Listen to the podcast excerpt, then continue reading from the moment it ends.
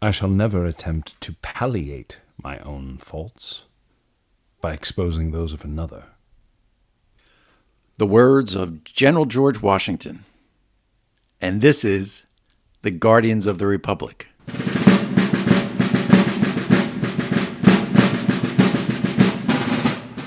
Hello, I'm Patrick Murray from the Monmouth University Poll, and my co host is Ian Kahn from the TV series Turn Washington Spies. On this episode of the podcast, we look at the challenges facing the Republic this week.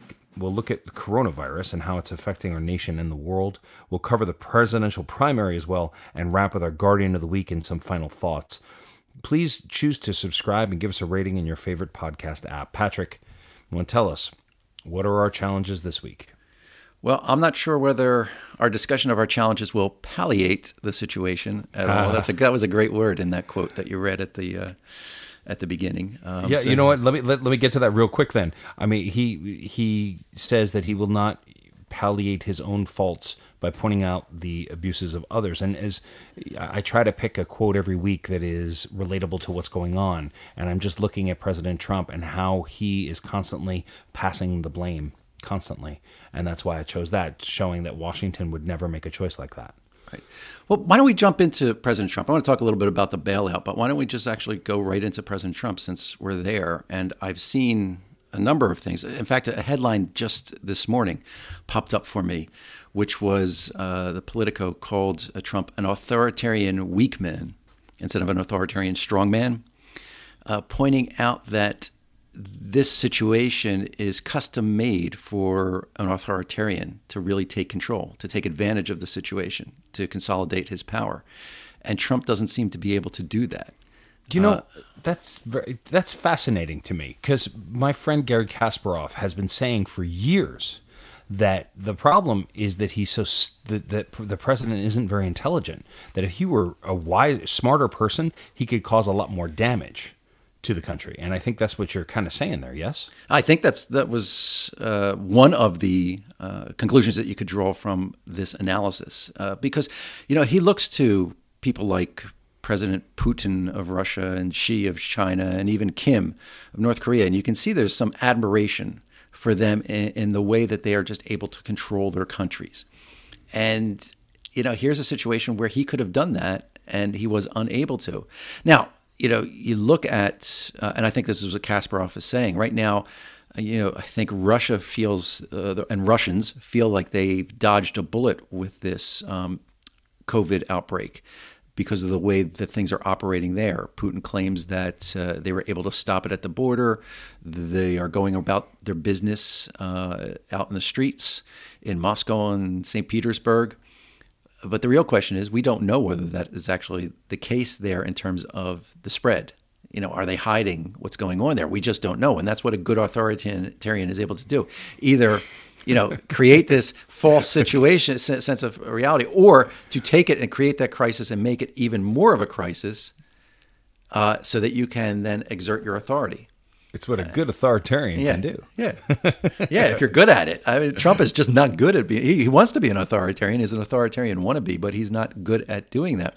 So, so he there, he fails on that point. But I think the other point that you were talking about, which and, and and with the Washington quote, is that okay? Let's say if he's he's supposed to be more of a typical president, right? Which is we're in a crisis situation. Your job is to calm the public, and he fails at that as well yeah, really. Well, though the markets are up today, and the markets have been up for the last three days, um, so the sugar high will continue. But those unemployment numbers are also ridiculously high, highest that we've seen, and you know the the the choice to argue, the choice to fight that President Trump does, whether it be with the press or whether it be there was that that very key moment where he said it's a two way street the states, if they want me to do stuff for them, they've got to do stuff for me. That's very Ukrainian. yeah, it's very much a if you're gonna if you're not gonna say what, what, what did he say? What did he say about the governors? They've got to treat me well. Yeah, if they want me to treat them well, they've got to treat me well. I think that was the exact quote, and that is it's just utterly amazing to hear that come out the words come out of a president and is Barack that is that people in your if your governor is not willing to kowtow to the president people in your state will die people in your state will suffer worse. like, but Obama actually, President Obama just tweeted yesterday an article from the Atlantic, I believe, where he actually was criticizing Trump in a way that you don't normally see by retweeting this article and saying this is an important article to be read. The article really talks about the failure of Trump and the nation in January and February to step forward and do the things necessary to protect the country from the situation at hand. Other people have talked about Trump as a day trader. I talked about him last week as a day trader. In January, he was thinking about impeachment. He was thinking about his numbers. He was thinking about the stock market. He didn't want to see, he didn't want the small time, the small term pain to for long term health because he only thinks about, he's like a, like an animal in a way that only is thinking about what's directly in front of him. Right. Uh, so he, yeah, he's thinking about his his next meal. what, right. What's what's my next meal? Not how I'm going to live into my retirement, but how am I going to to live just through tomorrow? Because that's the only metric that matters to me, and uh, and and that metric mainly has been the stock market. And and his concern has always been how do I get the stock market back up? It seems to be that's the metric that that he is able to judge his performance by. Uh, and of course, that went out the window. Now it's it's coming back up because of the stimulus package. But what I find interesting in him, particularly, was th- the way that he presents himself in these press briefings, and what that means for the people who watch those press briefings and what they walk away with. And there is some concern that he is causing people to do the wrong thing to go out there because of his behavior in these press briefings because of the mixed messages that he gives. That he, he keeps saying that oh we keep uh, he keeps tr- not while not directly comparing it to the flu in the sense of saying that this is not worse than the flu, but he always says we have tens of thousands of people die from the flu each year, so therefore it is like the flu. Like he keeps sending sending those messages. Uh, in fact, you know, a poll that came out from Kaiser, and we'll talk more about polling on this in a, in a lots bit. of but, polls today. Yeah, lots of polls. But th- there's a Kaiser poll that said, you know, 85 percent of the public trusts when CDC officials come out and talk about this, or when somebody like uh, Anthony Fauci comes out and talks about this, versus 46 percent who tr- who believe Trump, who trust Trump when he's talking about this. You know, there's a that's a huge gap, and in fact, governors are uh, up there uh, even higher. We'll talk a little bit about governors later. But the, the point that I'm making is, you know, we have some initial evidence, and I think we're going to get more from polling as we go along, that there's a lot of false information that's out there. Uh, seven uh, percent believe that there's a vaccine for this when a vaccine doesn't exist. Is that now? Sometimes that number is is natural in terms of what the public think, but is that number going to go up because of what Trump says? Trump said that uh, that uh, Governor Cuomo refused to buy 15,000 or 16,000 ventilators when he had the opportunity. But it turned out that that was just an op ed piece in the New York Post from a former Republican official in New York State who just had an axe to grind, and it was not true. But he was presenting it in his town hall on Fox as if he had a piece of paper signed by Governor Cuomo saying, I refuse to buy these ventilators. This is outrageous stuff, man. This is outrageous. The biggest public health challenge of the last hundred years. We we spent a lot of time on the show talking about what would happen if you know the country was tested during President Trump's time, and we said, well, gosh, we, we've been lucky that nothing has happened, and now we have a huge test, not just for one city, but for the entire nation, and his uh, his actions are uh, are terrible. They're they're just there's there's no other way around it. And uh, and and and he is he's endangering people. Now by talking about Easter Sunday, you know April twelfth, Easter Sunday, that'd be a good day. Um, I think it would be but, a beautiful day. It would be beautiful. And he was he was followed. He, he was asked in follow up questions uh, on subsequent days after he had put that date out there about why. And it's just I thought it would be a beautiful day. And there's no there's, there's nothing. There's nothing there. He's, there's no attachment to what his advisors are saying, the experts are saying, and you can just see it on their on their faces when when they're standing up there, whether it's Fauci or Birx. Yeah, and they're trying to hold on. They're trying to, you know, they want to stay in their positions because they want to help people. And, and this brings a question to the press. It's like, how how disrespectful are you allowed to be to the president? You know, why why isn't there a moment? And I, I, I wonder this more than I sort of judge them for, certainly. But I wonder, like, are they allowed to look at him and say, "You're lying. You're flat out lying up there"? And but are they not allowed to say that because if they do, then they're they're White House press pass will be taken away because they can say, "Listen, you're disrespecting the president," which is, would be understandable because he would be whoever would say that, male or female, would say that to the president would be disrespecting the president. But is not the president disrespecting us? Yeah, by I, by and putting us in danger. I I've been critical of the press, uh, particularly the White House press corps. Uh, because I think the local press is doing a, a, a, good job of informing the public. But the, the White House press corps is sitting there with him while he's doing this, and it's their job to call him on it. So we've been getting these press conferences every day where these millions of respirators are coming out, these uh, tens of thousands of ventilators are supposed to be coming, and they keep promising that, but nobody in the press pins them down, pins him down, and says, "When, where, where, who can I call to find out when, that they've been delivered?" Where's the evidence that, that this is? But, but I mean, it, it's not that they don't care. It's not that they're not intelligent enough to do it. They are. They do care. They care very much. They're willing to put their lives on the line. You know, I'm staying home. My, my family is home. We're, we're all staying home. These people are out there in the world risking their lives for it. So it's not that they don't care or that they don't see it. What's stopping that? Would you say? All right. Did you you didn't see the press conference, the White House briefing on Wednesday afternoon, did you? I did not. Okay. I, it was the first one I had. I, I, spared myself that one. I think if you watch that press conference, you'll see the evidence. It's I, in there. The, the, the, when he went after the CBS reporter. No, no, no, no. That was that was uh, it was an NBC reporter, but that was an entirely different thing. And, and, I'll, come back to, to that as well because I think the press.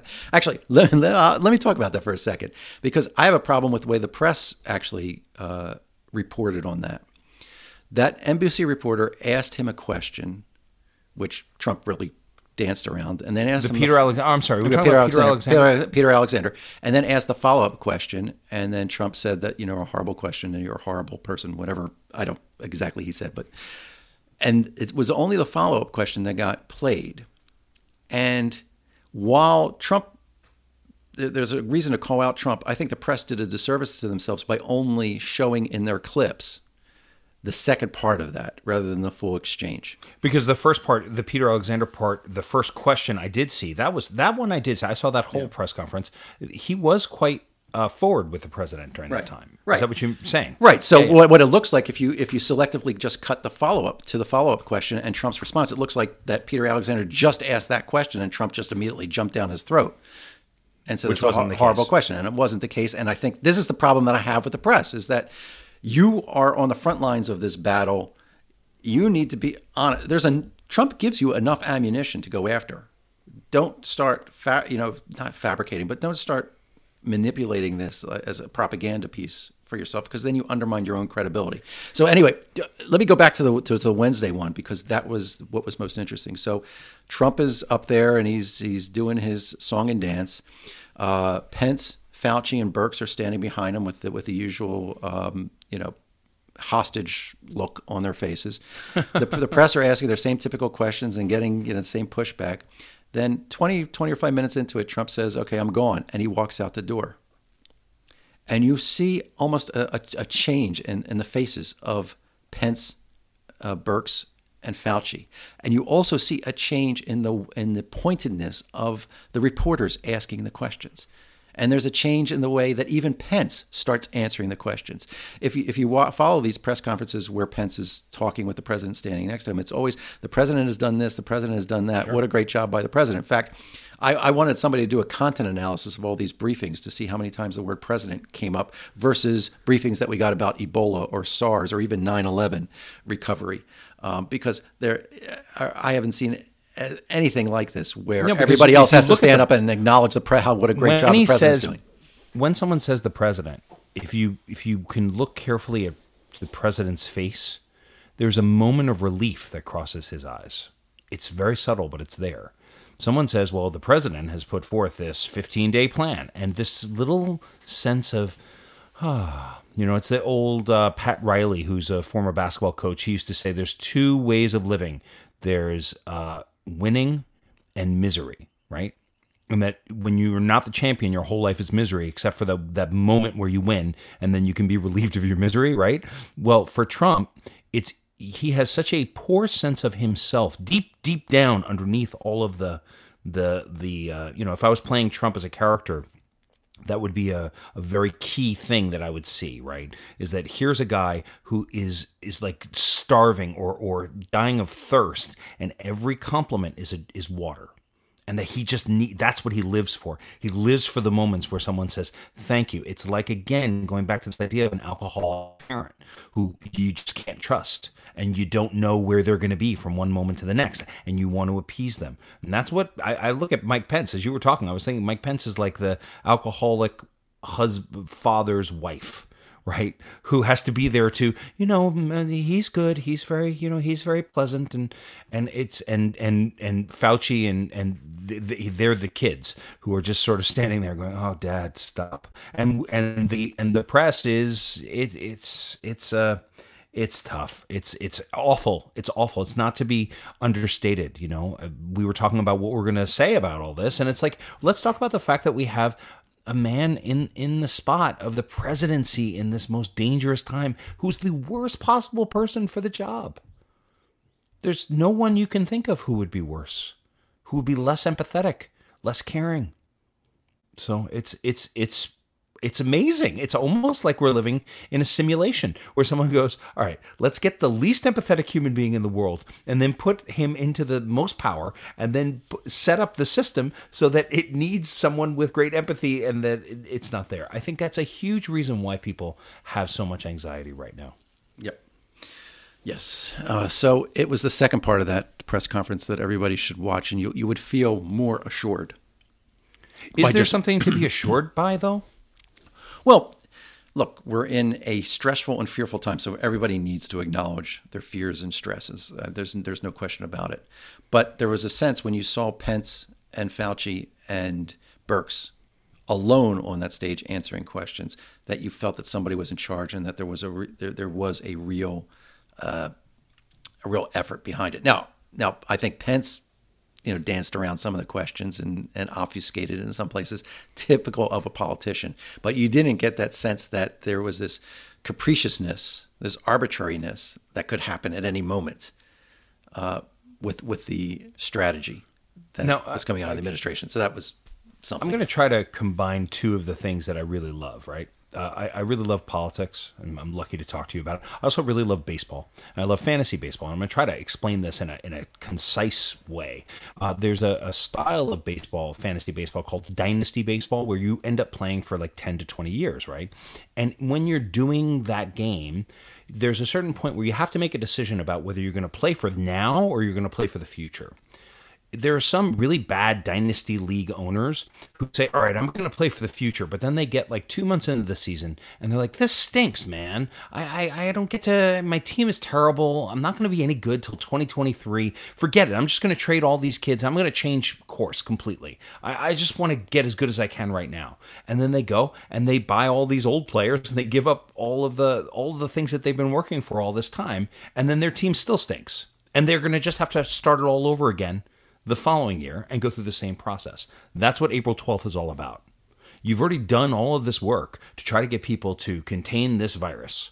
And now you're considering opening it back up on April 12th when you may where where the numbers are finally starting to go down a little bit where governor cuomo is saying that instead of it you know the the numbers aren't doubling in exactly the same way it's happening it takes four days to double instead of two days to double which is a great asset well all of a sudden you put people in churches this thing is going to spread like wildfire and so it's like a, a really he's President Trump, and I, I don't believe he even believes it. I think he's just trying to say to the markets, hey, we're going to be open for business in three weeks. Buy stock. Let's get those numbers back up.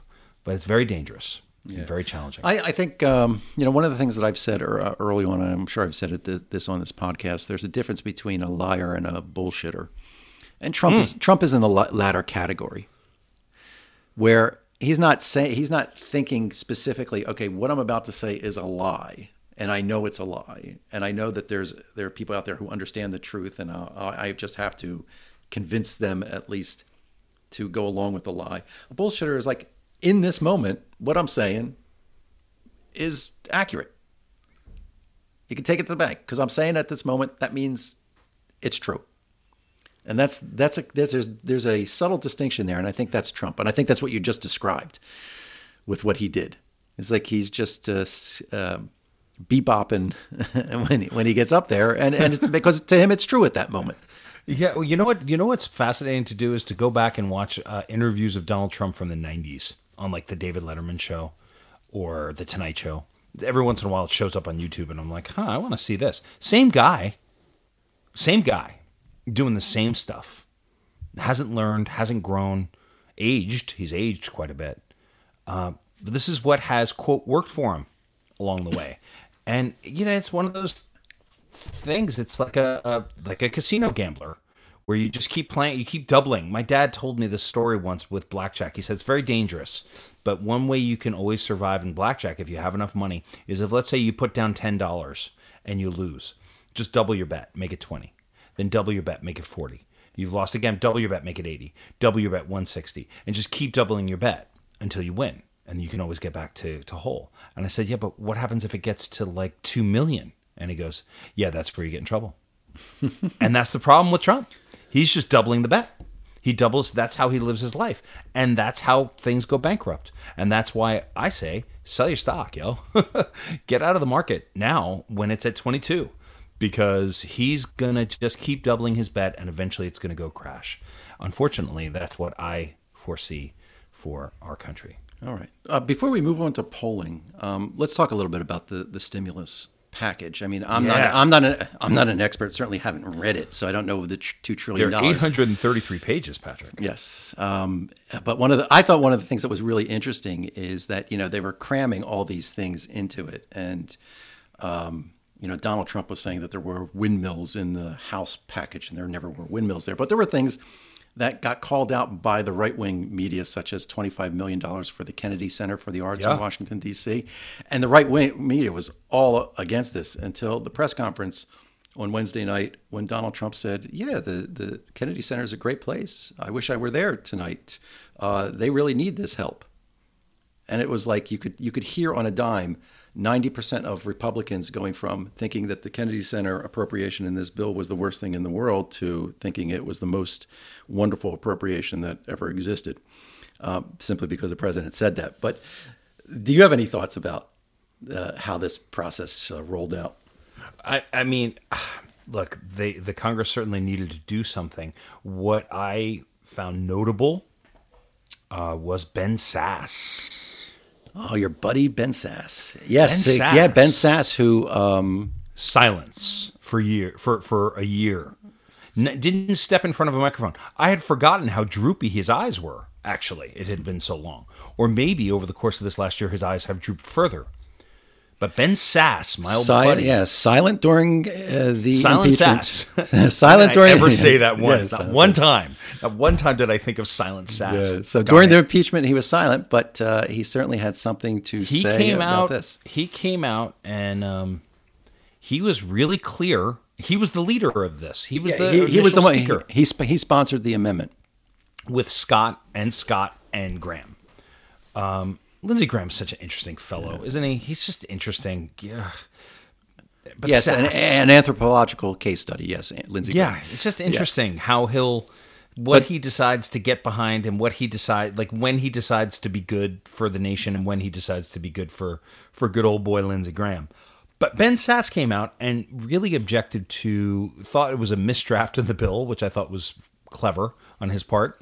Um, but then said, "Yeah, no, people are going to quit their jobs for the next four months because they can make more um, on unemployment and with the $600 a week that we're providing than they would make in their jobs and that's not fair because instead of making $19 an hour as a nurse they're going to be making $24 an hour and we don't want to do that because then people are going to try to be on the dole and they don't want to work and blah blah blah um, so that, that, that can be argued left or right and right or center or whatever but but let's just talk about just the fact that ben sasse decided to get up and speak that's what i wanted to note that Sasse decided that he this was what this was what this was what needed to be spoken out against. Yeah.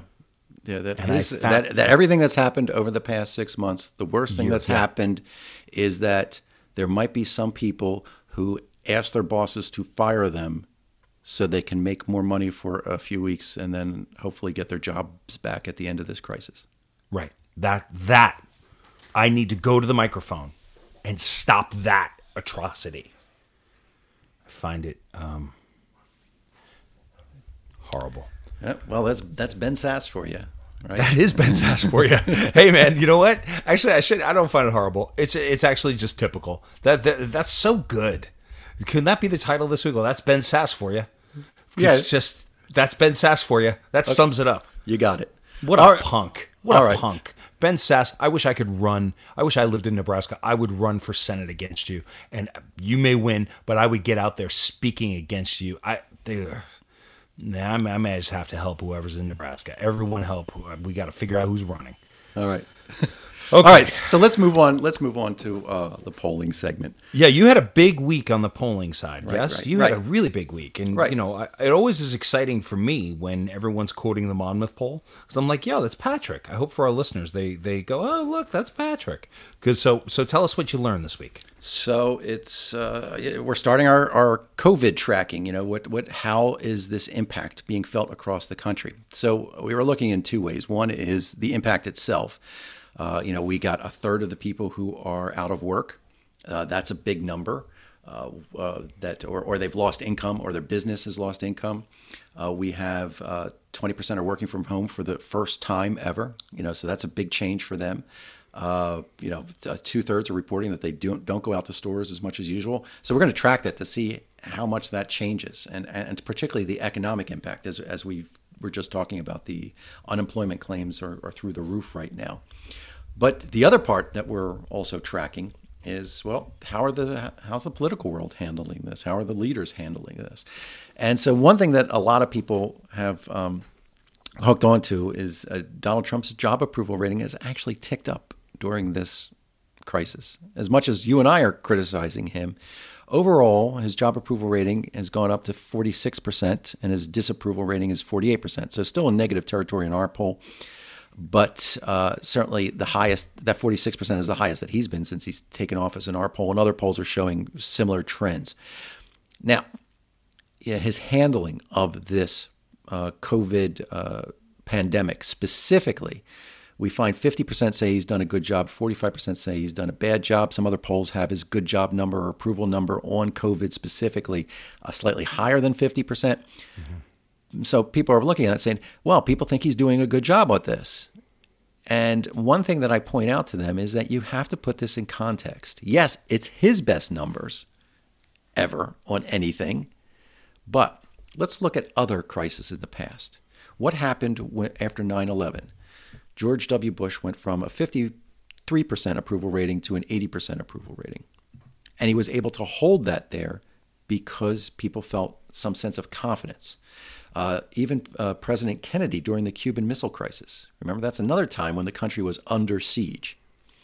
He already had a high approval rating in the low 60s, but it went up 10 points during the Cuban Missile Crisis and stayed there for a while because people felt confident in his leadership. So I'm saying the fact that 50% approve of the job he's doing on COVID and his number, his overall job approval rating has gone up about a couple points to 46%, isn't all that good in context because I, I believe that these numbers have gone up simply because people want a president that they can rally around, not because they have a president they can rally around. And so you got a few people who moved from somewhat disapprove to somewhat approve because they want to be there. They want to have faith in him to do that. Yeah. Um, the, and there's not evidence that we're putting out here that says that he's going to be able to hold on to this. And also, it, let me let me dive in here for a second. The real ugly stuff is still yet to come with this disease, with this virus. If what Cuomo is saying is true, if what all the scientists are saying is true, we're going to have video of people dying alone in hospitals in New York City, in in in waiting rooms And once that start stuff starts going, that'll be like what happened with Katrina and Bush. We haven't seen that side of it yet. We have the promise of it. Maybe it won't. Look, if if this uh, there's some talk today that this mix of uh, the two drugs is actually working. If that works, Trump's gonna trumpet it and say, "Look, I was right, and everyone's totally healthy, and let's get back to life." If that happens, his numbers will go up, and they maybe they should at that point. Um, but that doesn't seem to be the way things are going. Mm-hmm. And the Taj Mahal in Atlantic City was up for a little while, but then went bankrupt. So it's early yet. It's early, wouldn't you say? Yeah, I, I, think I think it's very early, and we'll have to see. I mean, we're not near the top of the curve yet, and we're already hearing reports out of uh, New York that the hospitals uh, ICUs are, are, already at capacity, and yes. we're not we're not there yet. Yeah, yeah. But once, so once, sorry, go ahead, keep going. Well, I was just going to talk about some other things, get your reaction to. Okay, so uh, Donald Trump, uh, fifty uh, percent say he's done a good job on COVID, but sixty-five percent say federal health agencies have done a good job. Seventy-two percent say the governors in their states have done a good job. Mm-hmm. So they're again put this in context. I mean, the governors are really the Got ones it. who are providing this leadership here, and we'll talk more about governors in a second. But let's talk about the ones that aren't doing as well. Congress, forty-two percent good job. Uh, the media, 45% good job versus 43% bad job. But I was talking about this mix in the media, and I think we've got, we're seeing that with the public. But here's a number I want you to react to, which is we also asked, what kind of job do you think the American public is doing on this? 38% said the American public is doing a good job handling this pandemic versus 45% who said the public is doing a bad job. So the American public gives themselves a fairly bad grade on this. Yeah, I, I, I don't know. I, I, think that's unfair. I think that uh, I think the American public's actually doing a pretty good job, considering. Yeah, uh, I, I, think part of it is because you and I are in New York. Yeah. Okay. You so, know, the, I mean, here in New York, people are doing a good job. Nobody's right. out on the streets. People are listening to what the governor is saying to do.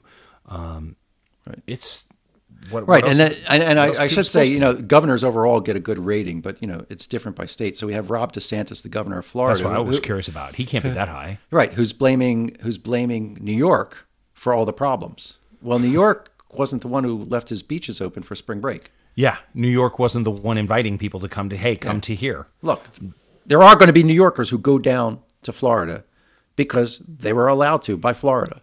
Uh, they are in the minority of people who are trying to do the right thing to protect not just themselves, but to protect everybody else from family members to friends to healthcare workers to strangers out there who you could easily pass this on to in one or two or three iterations.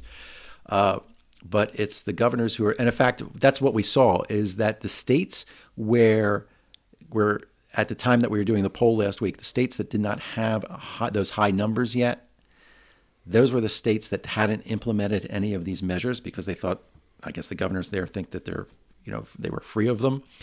And those were the ones that were actually getting a lower approval rating because the majority of the residents knew, hey, this is coming to us soon. Why aren't we locking down like those other states are doing in order to prevent it from being as bad here as it is in the New York metropolitan area? But this all goes back to mid January this goes back to when the first cases were happening in China in late December. The president knew about all this stuff. He should have. There's a podcast, Fresh Air, that Max Brooks, the son of uh, Mel Brooks and uh, his wife Anne Bancroft, he did a podcast uh, that my mom pointed out to me on uh, Fresh Air, uh, basically talking about he's a uh, infectious disease expert. He's written books about this. He's written novels. He wrote uh, World War Z, which became a movie about zombies. And I know that sounds kind of strange, but this is what he studied for a long time. And he said that the nation was set up to handle this problem, but it did not step up to handle the problem. And until, because they did not step up, that's why we're dealing with all of these issues that we're having now. And here's another example going back to the challenges to the Republic, where President Trump does not have the relationships with the other leaders around the world to help in the way that Barack Obama did have those relationships. So that when Ebola or, or N1H1 came up, Obama was the centerpiece of the fulcrum, working together as a species to handle these these issues and these problems. Which what I'm saying is that the governors and all of these, the Congress and everyone else, it all goes back to this original sin. We wouldn't be dealing with this on the same level if the president had done his job and had not not he refused to take the call from Azar for a week. Azar was like, "I really need to talk to you." And he's like, "Yeah, yeah. Can we talk about vaping?" Eh, I don't want to talk about that. That's no fun. That's no fun. That makes me feel bad. That gets me scared. Let's not discuss that. That's not what the president's supposed to do. That's why these numbers are bad. Yep. And why your federal numbers, you have n- numbers here on federal. Yeah, yeah. So uh, one of the things that, that I thought was interesting, Donald Trump tweeted uh, on Wednesday that real people want to get back to work. This was his justification for his Easter date. Real people want to get back to work. And our polling suggests no, real people want to live and have their families and friends live. And so we asked a question specifically about the measures that are being taken both at the federal level and the state level. So the states are where the lockdown's happening, right? Yeah. 62% of the American public say the state measures are appropriate. 25%, in fact, say they don't go far enough and they should go farther.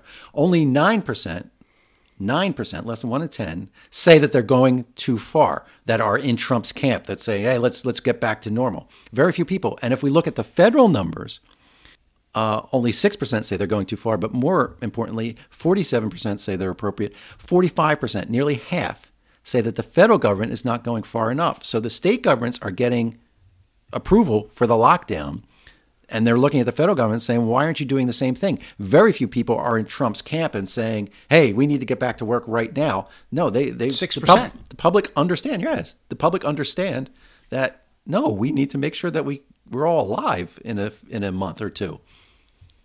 Wow. So what is he talking about? He's just talking about what's going on. It's like happy talk In his head. What's that song? Happy talk. Is yeah, that from, South Pacific. Yeah, that's what it is. He's just having happy talk in his head. But who believes it? If everyone is saying it's too, if everyone's saying it's either appropriate or not far enough, who's his base? Yeah. Who who is he? Who is he selling to? Someone called him a carnival barker. I think it was Max. It was Max Brooks. That's what he is. He's a carnival. Step right up this way on April 12th. All the churches will be filled and everyone's going to be great, folks. No, it's not. So that's the polling. The polling says that the public is fully behind the lockdown measures Good. that are happening right now, and they they seem to appreciate the extent of this, despite the mixed messages that they're getting from President Trump. So we're going to keep tracking that in our polling. We're going to do uh, fairly frequent national polling, at least every two weeks, uh, right now, while this crisis is going on, to keep track. And there'll be more people at home things. to answer the phone, right? Well, that's what that was one of the side effects that we found is that we actually our response rates went up because uh, even when we're calling cell phones where we can get people wherever they are, is that you're not doing anything. Pick up the phone and talk to whoever dials on the other end. See if it's, It's something an interesting. interesting time. Yeah, I'll, I'll- and I'll get to that in the final thought. All right, now let's move on to what is typically our hot take segment, but because of what's going on in the country, the drum just feels a little inappropriate. Um, uh, something we, I think we both agree on, Yes, right. Patrick? Yeah, I think It's so. just- we just thought it, it's not time to just do hot takes on things that are uh, just spurious uh, pieces of information in the news. Right. So we're going to have a just a, a, a quick conversation about where things are in the Democratic uh, primary, which is still ongoing.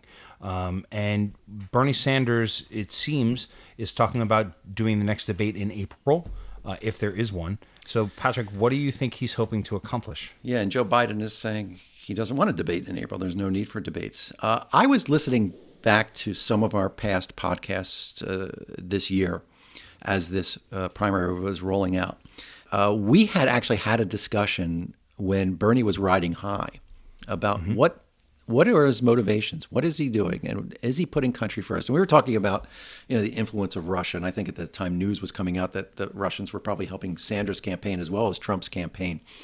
Uh, and and you you remarked that you don't think Sanders is under the uh, under the thumb of, of some foreign dictator, and I, I, I agree with you with that. But the the question, and I subsequently kept coming back to this in our podcast, was is is Bernie Sanders going to do the right thing? Uh, and I think from his perspective, the reason to stay in uh, is I, I don't know that it's wise for the Democratic Party, but it, it keeps him in second position. Let's say, God forbid, something happens to Joe Biden and he gets very sick and ill. Well, Biden Biden has to drop out because he's not well. Well, Sanders is still in the race and doesn't reopen everything for everyone else to jump jump back in. Yeah, but you can sus- you can suspend your campaign and still be that. And what I'm saying is, look at this point, if we get back to actually holding primaries, Joe Biden is going to run the table on these because the Democratic voters have spoken, is that they want somebody who can take on Donald Trump, and right now they believe it is Joe Biden. If you suspend your campaign, if you're Bernie Sanders, and endorse Biden, you're still on the ballot in those states. You, you don't have to necessarily take your name off the ballot. And if Joe Biden even starts racking up all these delegates, and then something happens between now and July, the convention, that undermines Joe Biden's uh, viability, you can throw your name back at hat in the ring, as can everybody else who only suspended their campaigns. Mm-hmm. I get it. So I think you know if you were looking at this more from even from a strategic point of view, strategically look like the good soldier, because if because you're not going to win at this point, and then if something does happen, if you know if if those low odds that low odd event happens, then you are somebody who you can be considered in the mix. If you're somebody who keeps pushing Biden all along, and then something happens to Biden just since you racked up a number of delegates, the second most delegates, you're going to have an open convention, and I, I think very much so that the the we're going to see we would see in that that case that the the Democratic establishment coming together around somebody else and not Bernie Sanders Andrew Sanders. Cuomo. Right. Yeah. Well, that, yeah, exactly. And there are moments in this past week where I just thought, man, put Cuomo up on that stage against Trump. Cuomo would kick his butt. Now, I, I have personal experience with Andrew Cuomo. I met him once at the state uh, the state dinner. This is a, a funny story. I hadn't even thought about it um, until the other night. I was watching uh, Chris Cuomo and Andrew Cuomo. If you haven't caught the two of them on Chris Cuomo's show, I highly recommend it. They love each other so much and they give each other such crap in a way that only brothers can do because I have two brothers, an older brother, younger brother. And this is what brothers are like. And these two are just ripping each other while they're telling each other how much they love each other. And and, what, And you know, and, and which which one of them mom loves best? Right. Yeah. You call you call mom. Call mom. Like I did call mom. And the only reason one of the funniest bits was Andrew Cuomo. Uh, Chris Cuomo says thanks for doing the show, and Andrew said mom made me. And it was just like, oh, how great is this? And at one point, they're going back and forth, and he says Christopher, and he calls him Christopher, and he puts himself very much in his place. Well, I happen to have met Andrew Cuomo. I'm at uh, the state dinner and he was asking the person I was with if she, that person would take over the New York State Arts thing. Right? She's a, she's kind of a big donor, and and she was like, "Nah, I don't really want to do that." And I stepped forward. I was like, "Well, you know, I think you should consider doing it." And I said, "Hi, my name is Ian Kahn." Boom, boom, boom. And I was really standing face to face with him. With you know, I was trying to sort of say, "Hey, you're a big." guy, I'm a big guy, and let's have a conversation. And he's like, "Nice to meet you." And he takes his hand and he punches me in the chest. I mean, and hard. Like that punch, but like slaps me in the chest. And he's like, Good to meet you. And he was sort of looking at me like, I'm the governor. Who the hell do you think you are talking to me like this? and I, I, said this to Nicole. Nicole said, Why didn't you ever tell me about it? I was like, I actually I hadn't even thought about it until I was watching him play alpha male with his younger brother. And it reminded me of that moment that I had with him where he played alpha male with me. And I sort of had to back down a little bit, like, okay, you got it, Governor. Well, it's a real pleasure to meet you. Thanks for punching me in the chest. Um, but that being said, he's a tough guy. I like him. I like him a lot. I, I respect what he's doing. You had said something about him not not being a huge fan of him before this. Yeah, but well, actually, yeah. I, let's let's actually. This is a great segue into our final uh, block okay. here, which is our guardian of the week, right? Because this, we try to find people who are doing the right thing, and I, I, we decided that our guardian of the week this week are the governors, the governors who are doing the right thing. We're, we're, we're, talking about the governors in general in those states that have tried to take charge. But what we're seeing, and again, the polling, is that that is what people are looking towards. This is why we haven't devolved into chaos because of the mixed messages coming from the White House. The governors have stepped up and filled that void for people. Beautifully. And there are, there are a couple of governors, Newsom on the West Coast, and then we have Cuomo in the state that's been hit hardest who have really stepped up and raised their profile. Uh, and and this is, I think, Cuomo is a great case of a consummate, uh, you know, eat 'em up politician who, when a crisis strikes, can step back and put their state first. Uh, I've had experience with this personally too uh, in New Jersey with back in 2012 with Superstorm Sandy when that hit, and and our governor Chris Christie at the time. Now Chris Christie was was an was a political animal who would just you know eat up his enemies, but when that storm hit, he was out there, you know, greeting President Obama, asking for President Obama's help, working with with the president across the aisle, and he got a lot of flack from the right wing. But he was doing in that time he was doing the right thing for his state. Now, after the crisis passed, and I expect the same thing with Cuomo, after the crisis passed, they go back to their usual, you know, stabbing their enemies in the back kind of thing. And that's that's that's Andrew Cuomo. I mean, let's be honest, that that's who Andrew Cuomo is. But in this time, you watch those Cuomo press briefings and you feel like somebody's in charge. Somebody's got this. It's not Yeah. it's not going to be great. It's going to, it's it, it's going to be a very horrible situation for many but at least somebody is working to try to keep this as uh, a lid on this as much as possible. So Andrew Cuomo, many of the other governors. So you have Newsom in California. You've got uh, Murphy in uh, in New Jersey, Lamont He's doing in well. Connecticut. Murphy's doing okay. And and doing Phil okay. Murphy, another one you want to call out uh, because uh, just before this hit, he was in the hospital. He had a, he had a, a part of uh his kidney removed, cancerous. He just had cancer surgery uh, and he was back in the saddle, and uh, he's been there every day. Um, so there have been some. Do you ever wonder? heroic Do you ever wonder if if these leaders have moments? I, I imagine with the president that he has these moments quite often where he says, "Why did I do this? This is really hard." You know, where the governors, where Phil Murphy is like, "Gosh, this is this is not what I thought it was going to be like," or or Cuomo, or you know, Gavin Newsom's like, "But but this is what you signed up for." Like this is actually, and you know, all these years we've had of doctors making all this money right? And they, they always make more money than everybody else, blah blah blah. Well, now there there are soldiers on the front line, you know, and it's it's sort of it's sort of interesting this way. It's like who are the people that we're really counting on the most? Well, the ones who are the soldiers on the front line are those ICU nurses who know how to use the ventilators, and they're not making enough money. Uh, God, no. yeah. I mean, Nurses these are awesome. Yeah. Nurses are awesome. My experience of nurses overall are they're they're just they're angels, really.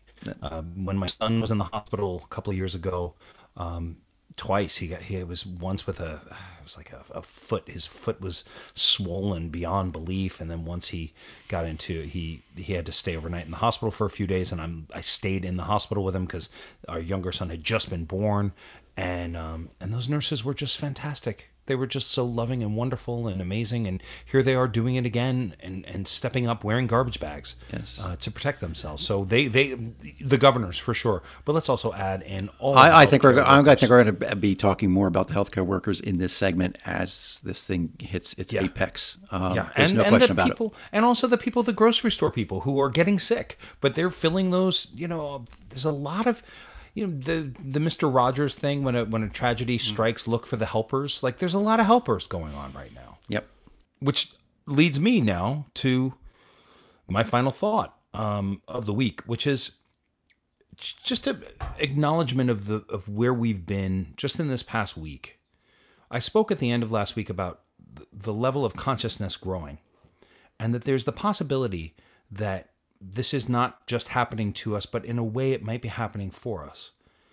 And I know from my perspective, every morning when I wake up, I have to be very conscious about where my brain goes. Because it's so easy to go to fear constantly. Because there's so much to be afraid of. There's a lot there's a lot around us.